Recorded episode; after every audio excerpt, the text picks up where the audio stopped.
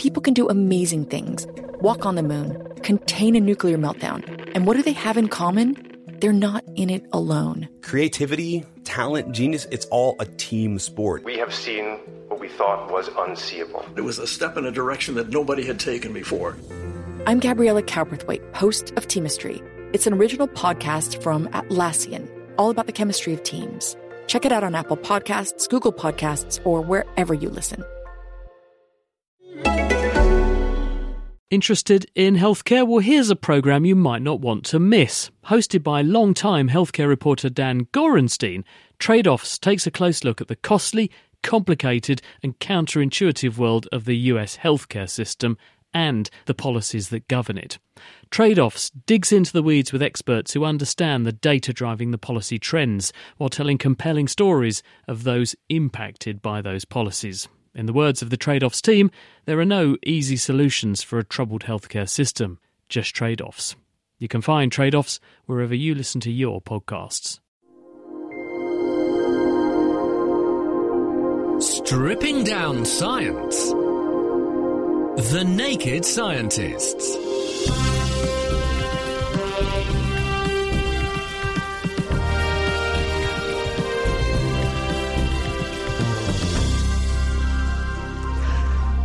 What is the cure for caffeine addiction? And how would you know if you had it? And I'm not sure I really want a cure for caffeine addiction.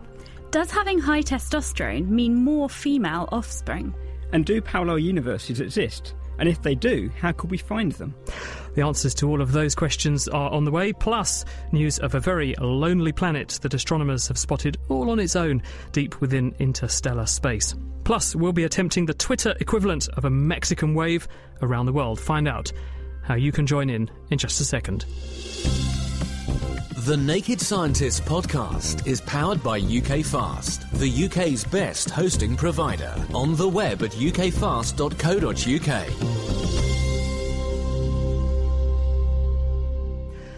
Hello, it is Sunday, the 18th of November. This is The Naked Scientist with me, Chris Smith, and also with Dominic Ford and with Ginny Smith.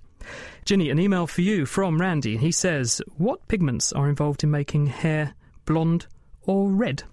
Well, the keratin that makes up the structure of your hair is actually white. So it's all about these two different types of melanin, which are the pigment that gives your hair colour. So there's eumelanin, which can be black or brown, and there's pheomelanin, which is a sort of reddish yellowish colour. And it's the proportions of each of those that make your hair a different colour. So if you've got brown hair, you've got lots of eumelanin and not as much pheomelanin. Blondes will have any real proportion of the two, but not very much of either of them.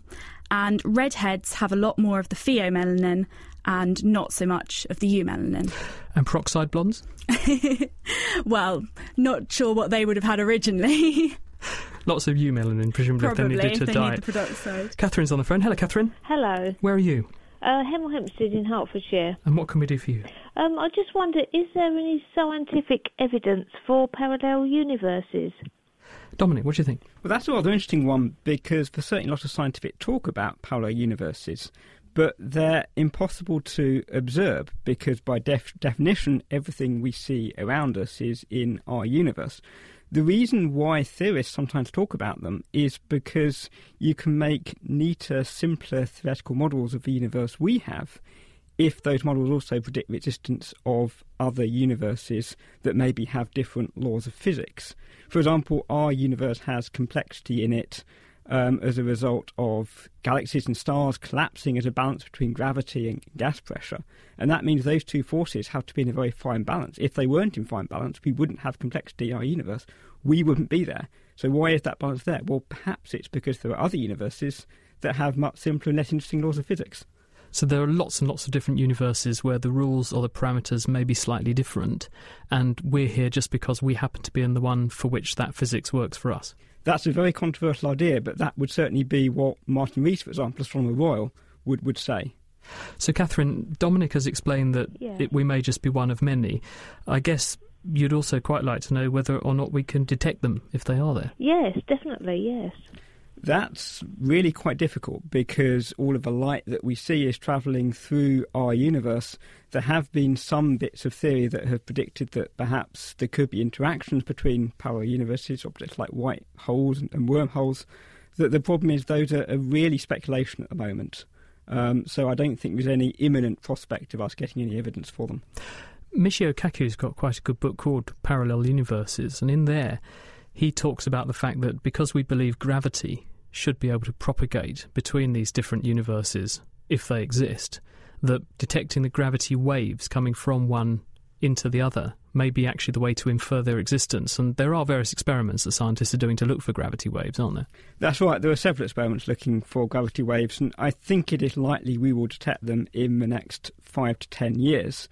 And that will be very exciting because we have many competing theories of gravity, all extending Einstein's general theory of relativity and it will be gravitational waves that will really distinguish between those uh, and tell us what we're looking for. Dominic, thank you very much. Now, earlier this week, the BBC celebrated 90 years since the first ever broadcast. And for the first time in its history, all of the radio stations and networks that make up the BBC, nationally and internationally, got together to broadcast one specially commissioned piece of content for the time. And we thought that, given the importance of this occasion, we would do our own version of this. And of course, broadcasting has come a very long way in the last 90 years or so. And it's now really breaking down those traditional barriers of what we regarded as local versus national or even international. And the rise of social media is totally changing the landscape, and the ability to reach out from one tiny corner of the world and influence people all over the world has never been more important. And so, what we thought we'd do is attempt a naked Twitter Mexican wave on the programme this evening. And in our ops room, and about to press the button. And with us now is Ben Valsler. So, what we're asking people to do is to look out for our Naked Scientist tweet, which Ben is going to tell us what it is in just a second. We are going to fire this off now, and over the source, over the intervening 55 minutes we have left of this programme, give or take, we are going to attempt to get to as many countries as possible. We want you at home to help. And we want to start here in Britain, so we need lots of people in Cambridge to start this off, and we want to take Cambridge to the world. Ben. I am about to tweet Cambridge to the world, the world to Cambridge with love. So here we go, and let's see quite how far around the globe we can get in our remaining 55 minutes. Three, two, one it's tweeted. So the tweet has been posted. We're now going to see who replies to that to add their location to say where they are, and we'll see if we can get a wave going around the world to prove that this sort of technology and the internet really can bring the entire world together. So if you tweet back to us at Naked Scientists, we will then retweet your tweet back to us saying hello wherever you are, back to all of the thousands of people who are following the Naked Scientists on Twitter at Naked Scientists, and with luck, you'll be able to see your tweet going around the world. We'll be rejoining Ben shortly to find out how it's getting on. Randy's on the phone. Hello, Randy. Hello, Chris. Physicists talk about dark matter being in our universe, which is difficult to detect. If gravity waves can propagate from alternate universes, could that be a manifestation of those gravity waves that we're detecting as matter that isn't physically present in our universe? Well, that's an interesting, rather topical question, actually. We don't have a good idea at all what dark matter is we can only see its gravitational influence on other objects in the universe. If you look at galaxies and you measure how fast those galaxies are rotating and estimate how much mass is in those galaxies, you realise that they should really spin apart because of the centrifugal force. There must be some gravitational glue in there sticking that galaxy together, and that mass isn't producing any light, so we call it dark matter. But we have very little idea what that mass is. We've had some theories, and one of the leading theories up until a few weeks ago was that it was particles that particle physicists call supersymmetric particles. But you may have seen in the news in the last few weeks, the latest news from the Large Hadron Collider is that those supersymmetric particles probably don't exist. So I think we're back to the drawing board actually in trying to work out what dark matter actually is.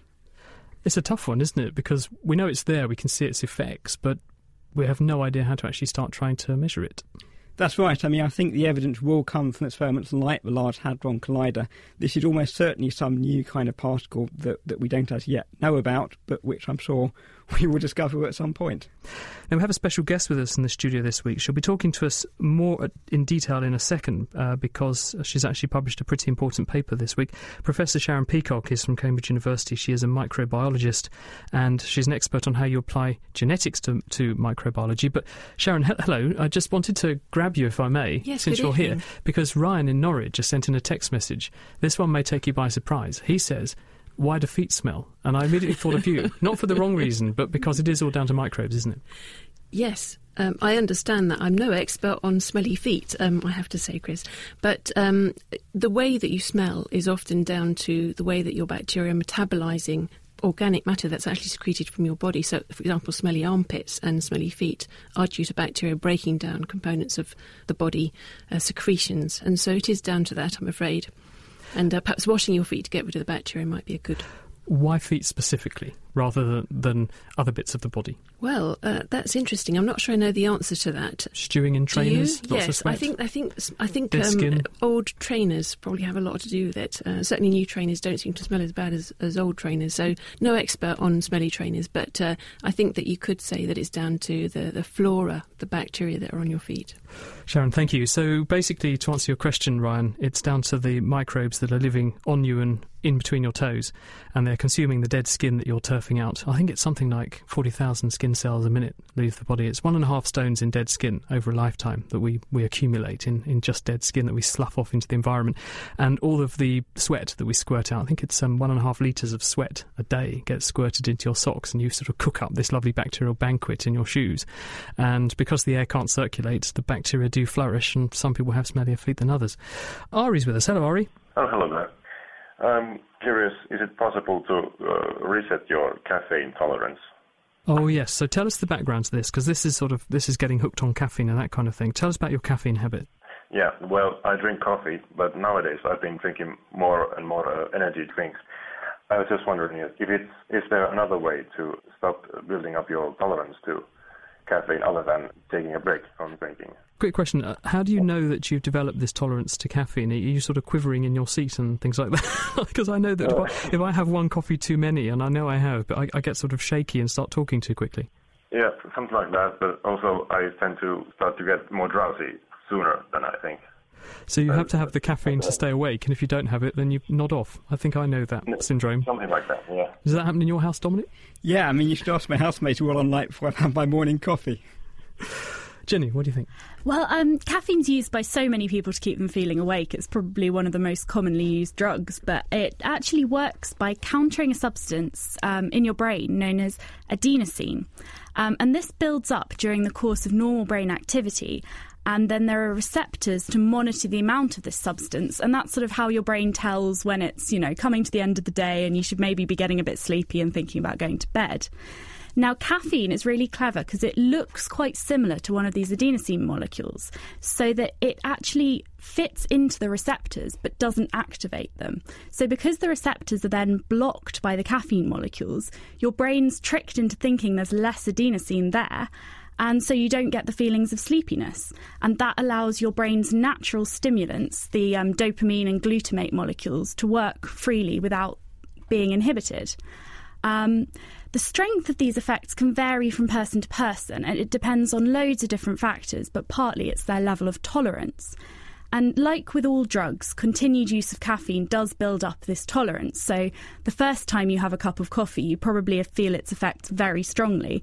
But if you've been drinking five cups a day for 10 years, you probably stop feeling the effects at all and actually just need it to get back to a normal level. You can think of tolerance in a way as the brain trying to get back to what it was like before you started drinking caffeine. So if you push it in one direction, it's going to try and push back in the other direction. But that then means that if you take away the caffeine, your brain's then too far the other way. And this is why you get the withdrawal symptoms, which can be quite extreme. A lot of people. Headache. Yeah, a lot of Really people get bad. headaches, but you can also get nausea, you can get irritability, all sorts of horrible things. This tolerance can build up really quickly, actually, between one and two weeks, um, and can be really strong. So, even very high doses of caffeine can start not increasing your alertness after only sort of 18 days or so. There was a um, chemist in Glasgow University who did a study where he wanted to know how much caffeine was in the coffees being served up at the average coffee house. Because if you go and buy a packet of cigarettes, for example, it'll tell you how much nicotine there is in the cigarettes. If you go and buy an alcoholic drink, it will tell you how much alcohol there is in it. You can go to any coffee chain and buy a coffee, but it doesn't tell you how much caffeine is in there. And this is important because there are risks to health for certain groups. I mean, women who are pregnant, it's been shown, should probably try to keep their caffeine intake down below about two cups a day because any more than that can actually uh, be associated with miscarriage. And this gentleman found by going into a, a, number, I think more than 20 coffee shops in Glasgow, ordering an espresso and then immediately taking it outside, uh, putting it in methanol and then freezing it in his lab to preserve the caffeine he found that there was anything between 50 micrograms of caffeine, which is the equivalent of a, a, reasonable strength coffee, up to 300 from one coffee shop. So that's the equivalent in just the same beverage of having six cups of coffee in one go from one store and, and just three in another. It's amazing, isn't it? It's incredible dosage. Wow, yeah, that's a huge difference. So what should um, Ari do then? Should should he um, should well, he ditch the coffee? Sadly, the only way to get over this tolerance that I've found is to stop drinking the coffee. And now there are people who say it's better to go cold turkey, and you may feel a bit rubbish for 10 days or so, but then it will get better. Other people say it's better to bring it down gradually. I think that's up to you. Um, but the only real way to get over it seems to be to to stop it so that your brain can recover, basically. I had a friend who said that he played the most awful practical joke on a housemate by swapping his jar of coffee for decaf without telling him, and the, the guy couldn't work out why he was in such a bad mood for two weeks and had really bad headaches and couldn't get out of bed. Nasty trick. Planet Earth time now, and best known for Brunel's Clifton Suspension Bridge, the Avon Gorge in Bristol, in southwest England, is also home to several unique species of plants. Some tree species here, varieties of sorbus, aren't found anywhere else in the world, and they've evolved an unusual reproductive process. Planet Earth's Richard Hollingham clambered down a steep path into the wooded gorge to talk to Mandy Leivers from the Avon Gorge and Downs Wildlife Project, and also Simon Hiscock, a professor of botany at the University of Bristol. Richard started off by asking Simon how you would spot a sorbus tree its common name is white beam because of the um, colour of the leaves in the spring. They're members of a big family, the rose family, Rosaceae. So point some out to me. Where, yes, where is ju- one? Just, just up there, there's one of the, the, the, rare ones that we only find in the gorge, Sorbus bristoliensis, and also over here, Sorbus wilmottiana, which is another endemic to the gorge. And so they're, they're sort of spin, spindly trees with the, the leaves, the leaves on are the quite top. palish yeah. um, up at the top, and Small leaves at the moment, and they have this sort of white tinge, which is much more pronounced in the spring when they first come out. So, what, what's special about them? What, what makes them different? Well, what's, what's special about the ones in the Avon Gorge is that we've got a process of evolution going on here that is constantly generating new genotypes, new species through processes of hybridization. This is when two distinct either species or microspecies cross pollinate to make hybrid seed. The hybrids reproduce principally by asexual reproduction, making seeds without sex. And then every so often there's a leaky bit of sex involved, back crossing to one of the sexuals or to another form. And this then generates hybrids, which are then maintained by asexual reproduction. So it's a very sort of fluid process. So, Mandy, in terms of the, the area here, not just the individual species, how important is this in conservation terms? Well, the Avon Gorge is considered to be one of the top three sites of rare plants in England. There are 27 nationally rare and scarce plants that grow here. So um, it's internationally important as a special area of conservation and also uh, nationally as a site of special scientific interest. I have to say, it doesn't look it's pleasant. It doesn't look particularly special. Well, it's a lot of the plants that grow here have been growing here for a very, very long time, and most of them are very, very small. The, the white beams are really an exception. Um, so things like the Bristol onion and the Bristol rockcress, which just grow here and nowhere else in the rest of the country, but they all belong to a community of uh, limestone grassland plants, and that's what's particularly important about the Avon Gorge. What difference has it made having science underlying the work here?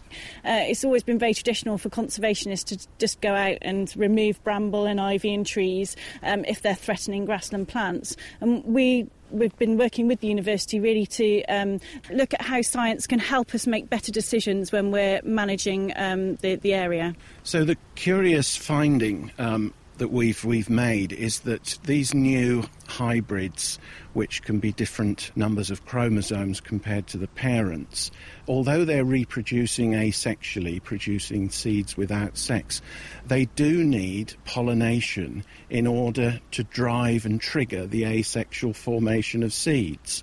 So this is quite curious, and we've found that among the rare hybrid species like Sorbus bristoliensis and Sorbus wilmottiana, this is being driven not by their own pollen, but by pollen from another species, particularly Sorbus aria, the original parent. And so these asexual plants, these rare plants, need to be pollinated by another sorbus in order for them to set their asexual seed. It's very complicated, but the key finding is that Sorbus aria is important for providing the pollen that triggers the asexual seed set. So we've got to preserve enough Sorbus aria in the gorge, even though it's very, very common, we've still got to look after it in order to drive the reproductive process of the rare endemics. And um, further their survival. So they're all still interlinked, even though they're yes. separate species? Yes, this is a sort of new idea in, in, in conservation and wildlife management with these plants, is that you preserve the process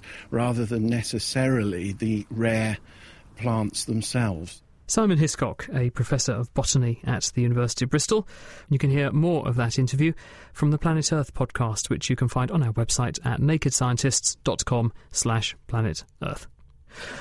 Let's find out from Ben how he's getting on with uh, Twitter with our Round the World Naked Twitter link up. We're doing a sort of Mexican wave by Twitter. We'll find out how far we've got. So, Ben, we issued your tweet, Cambridge Calling. How are you getting on? Well, they are coming in faster than I can possibly read them, and I'm getting quite a good geography lesson as well as reading lots of tweets here. But where have you gone? Well, let's kick off quite locally. We have Francesca in Norwich, uh, Asher in Cambridge. We have had a tweet from Northwest London, getting a little bit further away there, Wentworth in Essex as well. So certainly a good representation of the UK. Paul Howell also in Cambridge. Spreading a little bit further away, Cat Williams has tweeted from Devon, and Jessica from Plymouth. Michelle Rogers in Reading. Uh, Mark Hampson's in Bletchley Towers. So certainly the UK is quite well represented. Europe not quite so good yet, but we are starting to break out into Europe. So we've got one from Bernard, Switzerland. We've got one from Rome in Italy. That's Jenny Parkinson. So we're starting to break our way out there, but obviously we need to get a bit further and possibly a bit faster. We've got about 40 minutes left, and we're going to see if we can get all the way around the world. So come on, you Southern Europeans, come on, you Americans, let's see quite how far we can get it. So they're looking for a tweet coming from at Naked Scientists, and if you get one of these tweets that Ben's sending out saying Cambridge calling with love uh, from Cambridge to the world, please retweet it on and tell all your followers to do the same, and also follow at Naked Scientists, and we will retweet that tweet to all of the thousands of people who follow us, and we'll hopefully create this giant Mexican Twitter wave going around the world. You've got one looking at the list here, Ben. Someone's in the bus shelter just by the BBC. Well, yes, this was the closest one. It's almost a little bit stalkery, but yes, we've had a tweet from someone who said that they actually listen in the bus stop, which is about 100 metres away. I think we can probably see it. Uh, and that's from Sylvia Knight. So she's saying she listens very, very locally. I think that's probably the real birth of this Mexican wave. Thank you, Ben. Dominic. Now, Chris, we've had a question here from Grace Higgins, who I gather is a Naked Scientist listener in Waterbeach, and she's 11 years old. She wants to know why do blue biros smell salty? Well, I don't think they necessarily smell salty, but I know what she means because if I scribble with my pen on my bit of paper, there is a distinctive smell goes up, isn't there? And biros are actually quite clever. They're, they're really a feat of amazing engineering. What they consist of is a little ball which is in the end of the biro, and that is rolling around freely, and connected to it is that straw like structure inside the pen which has got ink in it. And the ink has just the right viscosity or thickness so that when the ball rolls round, a thin layer is plastered over the surface of the ball. The ball goes round a bit further, transfers or prints that ink onto the page, leaving a line, and then rolls around a bit further and picks up more ink. Now, to get that ink to behave in that way, you've got to have it just the right runniness and then be very quick drying. And they do that using chemicals which are called solvents. And one of them is called polyethylene glycol. It's the same stuff, um, ethylene glycol, that you put in antifreeze. And it makes things runny, but it evaporates very quickly. And it has quite a strong sweet odour. So there are a number of these solvents, one of them being this antifreeze like molecule. So I suspect what Grace is smelling is one of these solvents, as she writes with her pen. And lots of pens use a similar thing. If you use a felt tip, they haven't got a ball in them, but they've still got ink, which has got solvents or things that dissolve the ink in with the ink molecules. And when you draw a line on the page, then the solvent evaporates, leaving behind just the ink molecules stuck into the page surface. So is it safe to be smelling that solvent? Well, in the concentration you'll get from a biro, I don't think there's too much risk. It's more dangerous what you write with the pen than, than uh, what you'll find actually contained in the pen. Uh, you're listening to The Naked Scientists, Chris Smith, Dominic Ford, and Ginny Smith. If you'd like to get in touch with the programme, we're answering all of your science questions for you this evening. You can email chris at thenakedscientist.com, which is what Joanne Sexton has done, Dominic, and she's wondering why does my car sat nav say I'm travelling at a different speed to my car speedometer? The, usually the speedometer says I'm going faster than the sat nav. Which should I believe? It's partly a safety measure that car speedometers tend to read a little bit on the high side. And that means if there's any slight uncertainty in exactly how accurate that speedometer is, if you're driving along in a 40 mile an hour speed limit, balancing your needle on 40 miles an hour, at least you've got a pretty good idea that you're not speeding. You might be doing a bit under 40, but, you, but you're not actually breaking the law. There's also some uncertainty because the car doesn't know exactly how big the wheel of the car is. It only knows how fast that wheel is rotating. And if your wheel is slightly bigger, then it's got a bigger circumference to that wheel, and you'll be travelling further for each rotation. In other words, wheel. when you've put new tyres on the car, for example, then the wheel is actually going to go further for each rotation than when the tyres have worn down. And That's for that right. reason, the, the speedometer doesn't know whether the tyres are new or old. Yes, so to err on the safe side, it will assume that you've got the biggest possible tyre that, that you might have, and maybe even slightly bigger than that by 5 to 10%, maybe even. Whereas, of course, the sat nav system knows exactly where you are on the surface of the Earth. It can work out exactly how fast you're travelling, and so that will tell you exactly the right speed. Dominic, thanks very much. Les is in over. He's with us. Hello, Les. Hello. I was wondering how could the Romans, well, and predecessors to their great empire, manage to make wine because of the hygiene that seems to be needed to make it these days. Oh, I see. What, a, what an excellent question. So, what you're saying is that these days, when we try to make beverages, then if we're not careful, they end up contaminated to death. And yes, you, you, you get them spoiled, don't you? Well, the answer is um, it's the same when they used to make beer, for example. In fact, people used to drink a lot of beer in Roman times. It wasn't the high strength stuff we have today because the water was so contaminated that actually the wine and the beer were better to drink because they were less likely to be contaminated because they had alcohol in them. Basically, if you take grapes and you just pick them off the vine and you have relatively good, clean starting water, what you're actually relying on is not having sterility in the system because the yeast all comes from the grapes in the first place. If you've ever picked fruit, you may have noticed this, Les. If you look at the surface of the fruit, unless you buy it from a supermarket, if you go and get fruit off the tree, what does the surface of a picked plum or some grapes look like if you look at them? Oh, it's got a little bloom to it usually, and almost a coating in effect, I suppose you could say. That's right. And if you were to take some of that coating and put it under a microscope, what you would see is that that's mainly yeasts. There, so there are microorganisms there, but there are lots of yeasts there naturally on the fruit. And if you put those into ideal conditions so the yeast can start to grow, and what the yeast is going to be doing is to consume the sugars in the fruit.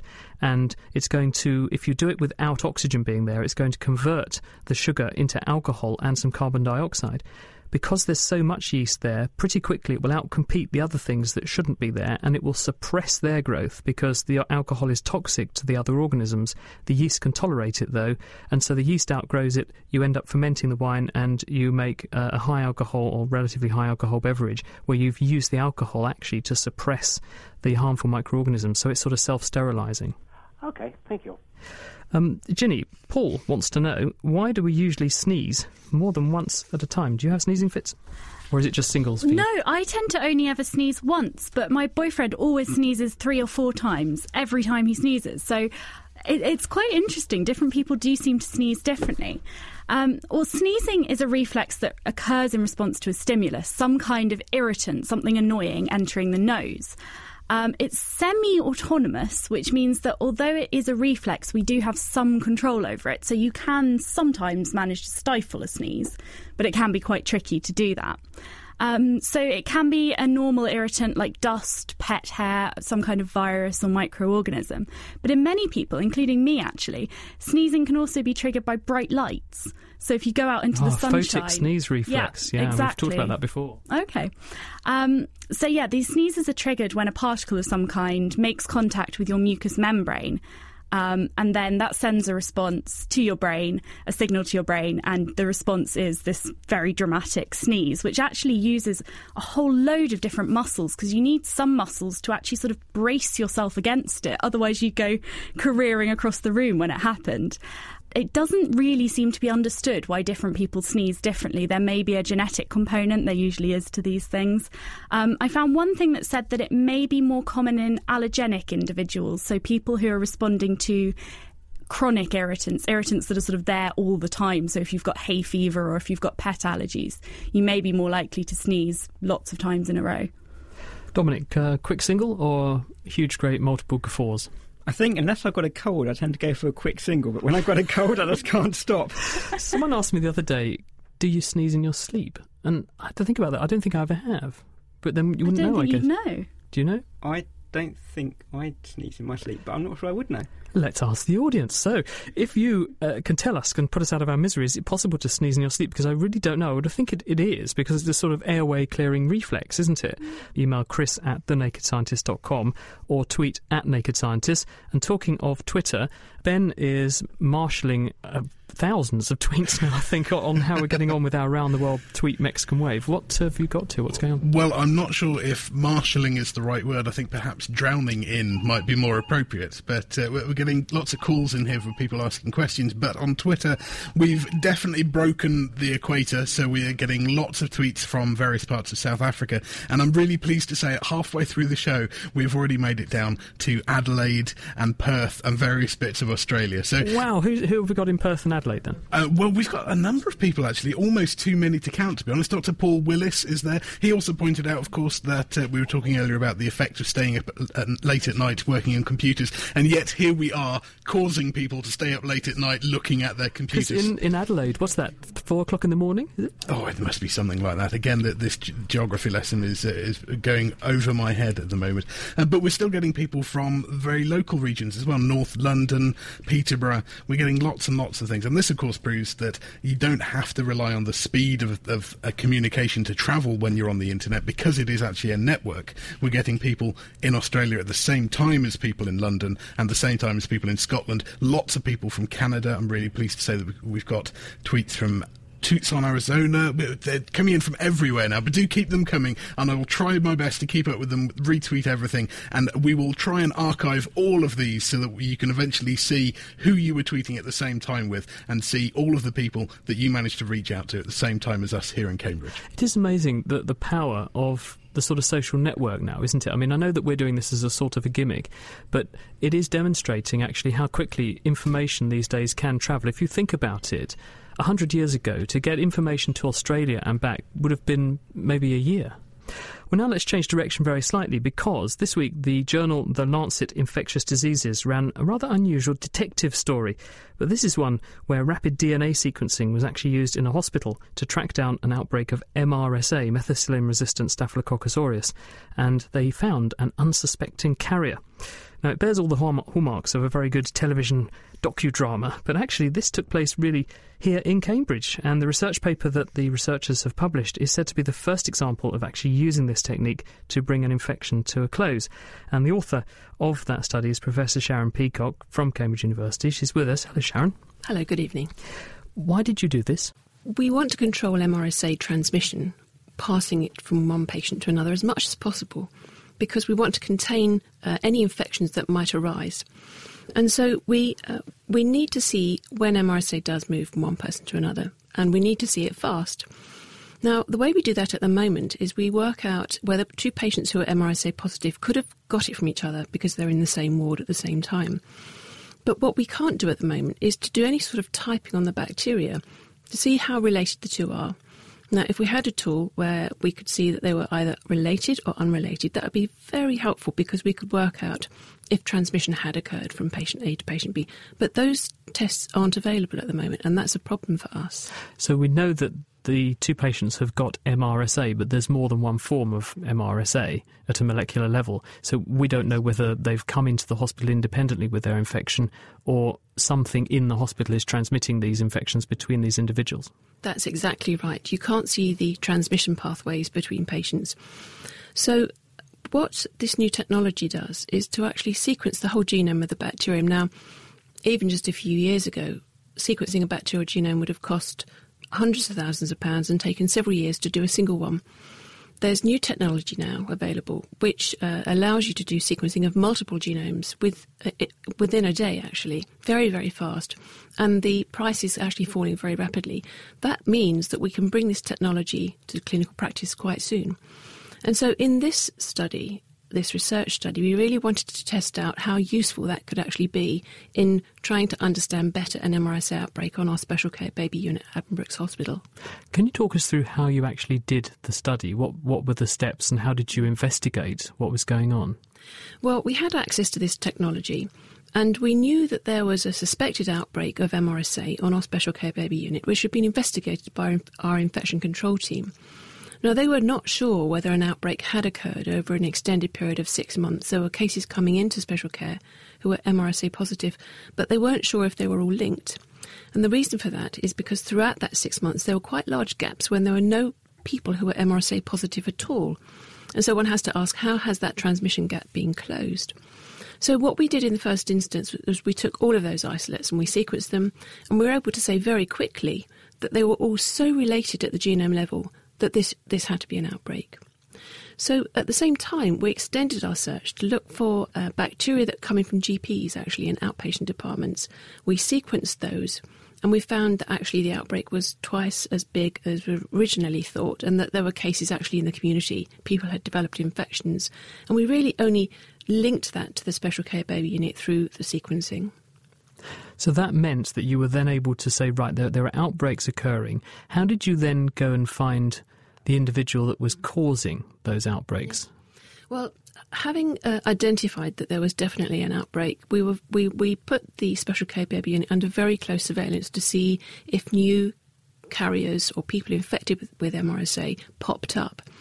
And actually, two months after the previous MRSA carrier, we found a new MRSA carrier, an infant. And we were puzzled by this because there was obviously a very long gap when we saw no MRSA at all.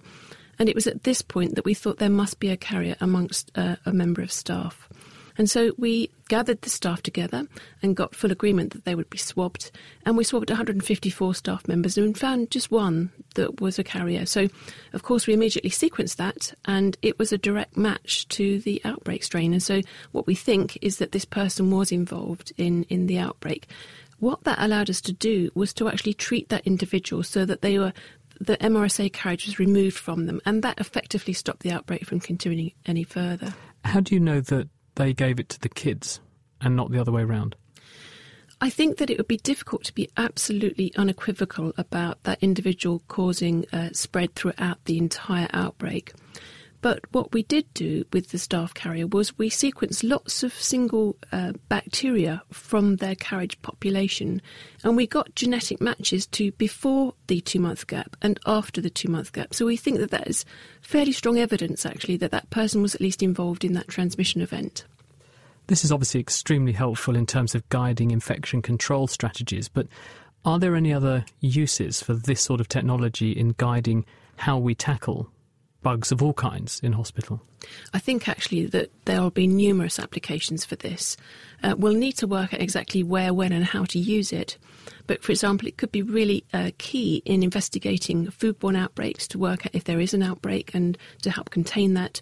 We could use it, for example, to get rapid drug susceptibility testing for people with tuberculosis. So there, there's a, a, very wide range of applications um, for this technology, and I think that, that we'll be seeing these brought into use in, in the next few years. Sharon, thank you very much. That's uh, Professor Sharon Peacock from Cambridge University. Dominic, Lovely question here from Bruce Robertson on email, chris at nakedscientist.com, and he says, When flying, say, from Europe to South Africa, it's about a 10 to 12 hour flight, and when starting the flight, the destination airport will be in a different place to when you arrive. In other words, because the Earth is turning. So, how do they get round that? Yeah, I mean, that's a fascinating idea, isn't it? I, I always like the idea that perhaps you could take off in a helicopter in, in London and just float in the air for um, six hours or so and then descend and land in New York, and, and that would be a very cheap and easy way to cross the Atlantic. In fact, any aircraft is travelling through the Earth's atmosphere, and the Earth's atmosphere is moving with the rotation of the Earth. So, unfortunately, the air that the aeroplane is, is travelling through is is also rotating, and so you don't have to take any special account for the fact that, that the Earth is rotating because you're being carried with that medium. And obviously, the reason why that is is because there's friction between the air in the atmosphere and the ground below, and that friction will start the air rotating with, with the Earth. And at, at the top of the atmosphere, there's no friction there with space because there's nothing above the atmosphere. So, with time, the atmosphere just picks up the Earth's rotation. You've sort of also answered the true hopes email question who wanted to know why does the atmosphere move along with the Earth's rotation, and uh, you've answered that in that question as well. Thank you, Dominic. Ginny, one for you. This is from Rodney Edgecombe, who says, "Do high testosterone males have more female offspring?" Okay, well, we all know that the sex of a baby is determined by whether the egg, which is carrying an X chromosome, is fertilised by a sperm carrying another X, which would produce a girl, or one carrying a Y chromosome, which produces a boy. So, in that sense, it's the sperm that decides the sex of the baby. But what determines which sperm is the first to reach and fertilise that egg, or which sperm are even in the mix, is a lot more subtle and less well understood. Because the ones that are Y bearing that, that are going to give a boy, because the Y chromosome is slightly smaller than the X, some people have argued that they are less of a weight burden for the sperm to push along when it swims, and therefore the Y ones move a bit faster than the X ones. So, uh, depending upon how you time the exposure, let's say, you could have a boy or a girl. And there is actually, I think it's a 51 to 50 to 49 ratio boys to girls, which fits with that idea that the Y chromosome sperm is slightly faster. But there are other things that can skew that. So actually, it's the other way round to the question. So studies seem to show that men with lower levels of t- testosterone are more likely to produce female offspring, and those with high levels are more likely to produce male offspring. Um, so, for example, they found that men with prostate cancer, which is very strongly linked with high testosterone levels, tend to have more male than female children. On the other hand, men who have fertility problems due to lower testosterone tend to produce females when they do father a child. Um, there was even a study conducted at the University of Glasgow that showed that males who ran further than 30 miles a week at the time of conception are much more likely to produce females. Do you mean as in when they were themselves conceived, so their mother was running 30 no. miles a week, or they, they were doing the running when they were also They're trying to do the, the running, conceiving? I think not actually at the same time, because that would be quite logistically difficult. I just wanted but, to clarify that. no, if you um, do a lot of exercise, you, that tends to temporarily deplete testosterone levels. So if conception happens relatively soon after the run, um, then they tend to be more likely to produce females, whereas people who are doing just a little bit of running didn't show that difference at all. So the bottom line is? Low testosterone levels in a male, and you're more likely to have girls. But it's it's a very slim difference. It's only when you look at hundreds of men, it's proportionally. I don't actually think that, you know, going out for a jog beforehand will make you more likely to have a girl. Ginny, thank you. Dominic, what have you flushed out for us this week? Well, this is a paper which I spotted in the journal Astronomy and Astrophysics by Philippe Delorme of uh, the University of Grenoble, and he's made the first detection of a planet which is not orbiting another star, but is in fact free floating in space. Where did it come from then? So, what we think has happened is that this planet will have formed in a planetary system around a star, but then some physical process has kicked it out of that planetary system. So, it's now a loner drifting in space. Well, obviously, the question is how did they see it? But we can come to that in a second. First of all, how did it get into the middle of nowhere in space? Well, this is an interesting development because a lot of theoretical models actually predict that planets are quite often kicked out of planetary systems. Uh, if you look at computational simulations of how planetary systems form, what often happens is that you form quite a lot of planets. Some of those actually get kicked out by gravitational interactions with the other planets in the system, while the other planets move inwards towards their sun as a result of the balance of energy between the planets which are left and, and those which pick up velocity and are, and are slung out of the planetary system. So, if we were to take our own solar system as an example, say you were a, a, massive planet like Jupiter a long way out, and you moved in towards the Sun a bit, then because you are effectively losing some gravitational potential energy as you're going in in that way, you're going to accelerate other planets in the solar system. And, and you're saying potentially to the extent that they could get accelerated so much they will be flung out altogether and they'll just exit the solar system and go off into interstellar space. That's exactly right. And if we look at a lot of the planetary systems that have been found around other stars, these are exoplanets, you find that often you have planets rather like Jupiter orbiting incredibly close into their parent stars, going round every few days. So closer even than Mercury is to our own sun. And they couldn't have formed in that They position. That's the key formed thing, isn't it? Um, they couldn't have formed there simply because there's not enough material there. There wouldn't have been enough material there in the protoplanetary disk. So they must have formed further out, and something must have triggered them to migrate inwards towards their parent star. So we think there was probably another planet that have been kicked out into deep space. So, that having been the case, or that's the theory, how did they detect this lone planet wandering around in the middle of nowhere? Because it's not a star, so it doesn't produce light that we can see, and it's not a planet close to a star, so it can't bask in a star's reflective glory, for want of a better phrase. How did they see it? That's a real problem. What they did was to think if we're going to see one of these things at all, it's got to be a planet that was relatively recently kicked out of its planetary system. So it's still got some warmth to it, which means it will produce some thermal infrared radiation. And then with an infrared telescope, you can potentially try and pick up that thermal infrared radiation. So what they did was to look for clusters of stars close to our own sun. They had to be nearby, so you can see this very faint radiation. Um, and then to look just in the vicinity of those and see if you can see any unexplained infrared sources. Is this a relatively juvenile planet? What I mean by that is, in order to get something which is sufficiently warm still to be giving out infrared in the way you say so we can see it, does it have to be quite newly formed? That's right. The, the planet will probably be kicked out in the early history of that planetary system, and then it will get cold quite quickly once it's kicked out. So you want to catch it when it's still young. So this planet, they think, is somewhere between 10 and 100 million years old, which is comparatively young. I mean, our solar system is 5 billion years old. So, so this is a young system. It's at a distance of about 50 light years in the constellation of Doradus in the southern hemisphere. And, and this is just a, a cluster of young stars where there's this one planet that appears to have been kicked out. Is this a relatively rare, or do you think we're going to see many such examples of this now we're getting better at finding them? Well, this has been a problem for a theory up until now because theories have predicted these objects must be there, but without actually seeing them, it's difficult to constrain which of those theories is correct. Now, most of those theories do predict there's quite a lot of these planets, but what's crucial is how many. Now, one doesn't tell us how many there are, but if we can start to get hundreds of these things, then that can really tie down which of those theories is correct.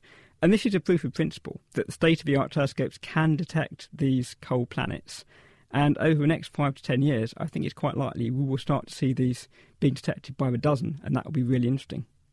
You are listening to The Naked Scientists. Chris Smith, Dominic Ford, and Ginny Smith here answering your science questions. This one just in for you, Ginny. Hello, I'm Rin from Estonia, and I love listening to your podcast every time when I'm walking here in my university town Tartu. I was wondering what happens to human body when something or somebody scares it. I tend to be frightened easily, and because of that, I also wanted to know how badly it really affects me. When something scares us, a signal is sent to our amygdala, which is a part of the brain that controls emotion. So, the first signal that's sent actually bypasses the conscious part of your brain. And that explains why, if you glance at a piece of rope out of the corner of your eye, you, you get scared before you consciously see it and realise that it's not actually a snake, it is just a piece of rope. But that fear comes before that realization. And the second response, eh, because it's slower, it travels through the cortex, and that gives you the conscious, conscious control and the realization of, oh, it's just a piece of rope, it's not going to hurt me. Now, if it had been a snake you'd seen, the feeling of fear would have also been accompanied by what's known as the fight or flight response, and that prepares you to respond to danger. Your sympathetic nervous system becomes activated, and this releases adrenaline into the bloodstream. Um, your pupils dilate, allowing more light into your eyes. Your heart rate and your breathing increase. Sweat's produced and digestion stops.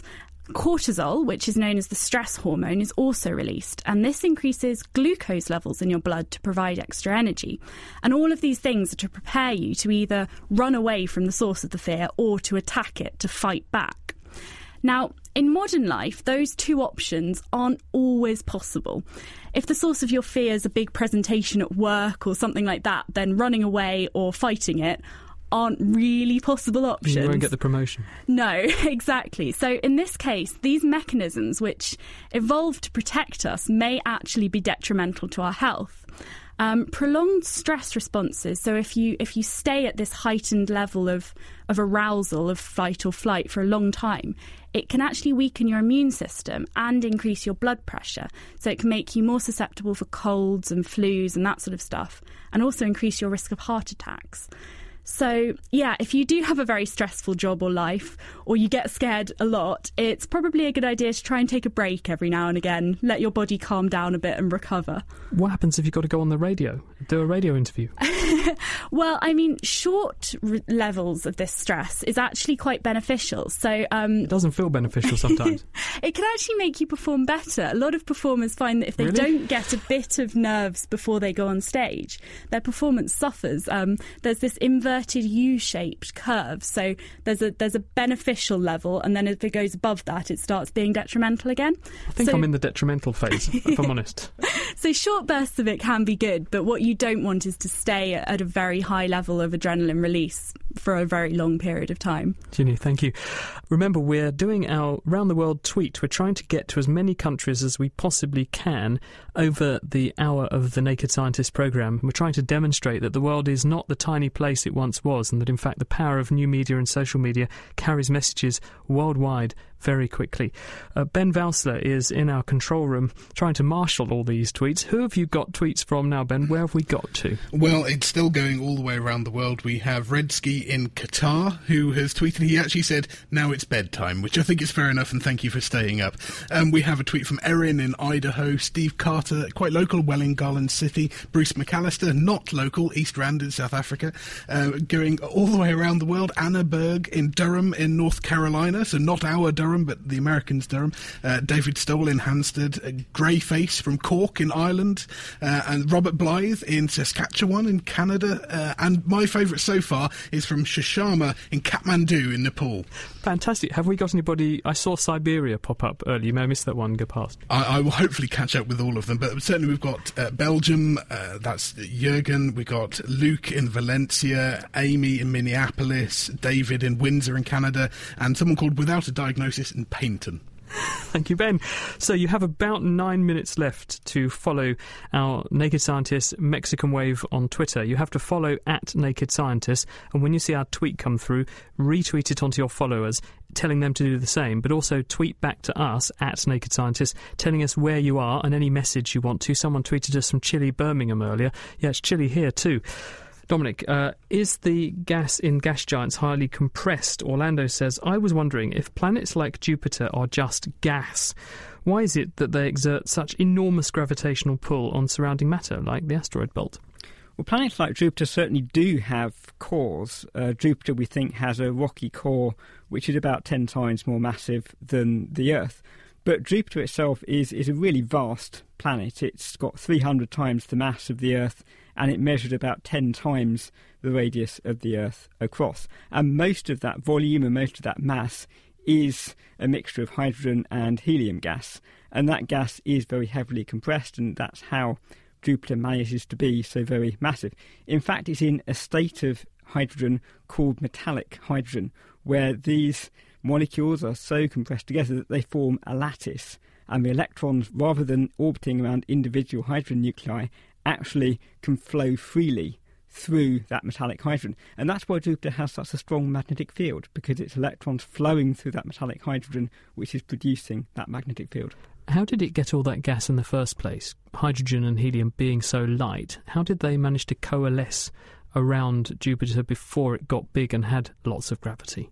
Well, that's an interesting question that people are actually still researching, but I think the, the best theory at the moment is that when a planet gets to a mass of 10 times that of the Earth, its gravitational field is then so strong that it can pull in gas around it, and you have this sudden catastrophic fall of material onto this planet. And so, any planet of less than 10 times the mass of the Earth will tend to be rocky, like the inner planets of the solar system, and any planets that, that creep over that mass suddenly turn into these vast gas giants like Jupiter and Saturn. Thank you very much, Dominic. Now, from one hard question to another, Hannah Critchlow is in sync for this week's Naked Scientist Question of the Week. The Naked Scientist's Question of the Week, brought to you in association with the Houter Wisman Foundation, supporting science and education from Alpha to Omega. This week, we go in search of synchrony. Hi, this is Michelle from Dixon, New Mexico. I would like to know if there is a scientific or evolutionary reason for women's menstrual cycles to sync when living together. So, does menstrual synchrony actually happen? And if so, why? We turn to evolutionary anthropologist Dr. Jo Setchell at Durham University.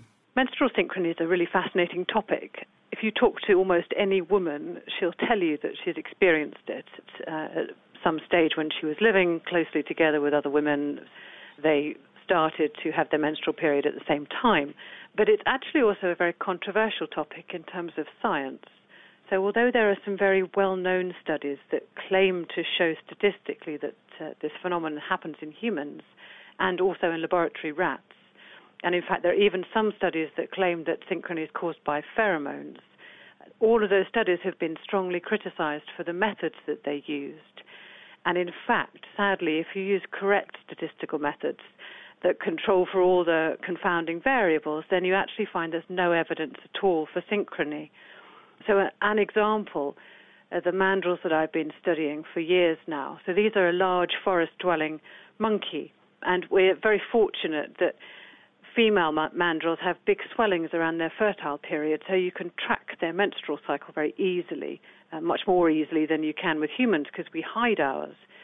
And when we actually looked at these animals to see whether the female cycles are more synchronous than you would expect from pure chance, uh, then we found that they're they're not different at all. So basically, even though when I look at the data on the computer screen, I think you can see patterns of synchrony.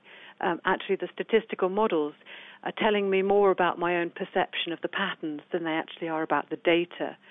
So, although this is a very appealing idea and we all think we've experienced it, I think cycle synchrony actually tells us more about our evolved ability to detect patterns when there aren't any. So we're much more actually likely to notice incidents when we cycle at the same time um, as a friend than we are to notice when we don't. So you can actually think of this uh, like lying on your back in the park and, and spotting faces in the clouds.